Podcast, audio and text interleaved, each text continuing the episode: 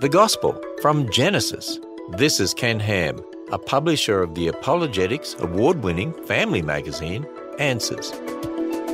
Yesterday we learned that the doctrine of sin and man's sin condition are grounded in the history in Genesis. But so is our hope of the gospel. In Genesis 3:15, God promised Eve that from her would come the seed who would crush Satan, and that seed is Jesus. Jesus came as a descendant of Adam to die in our place, taking our sin penalty of death for us. Now, some Christians don't believe Adam and Eve really lived. But think about this. Why did Jesus need to come as a man and die a physical death for our sin if a man didn't bring physical death into the world by his sin? It's only when we believe God's word from the very first verse that the gospel makes sense. There's so much more to learn when you visit us at AnswersRadio.com. You'll discover that God's Word can be trusted from the very first verse when you go to AnswersRadio.com.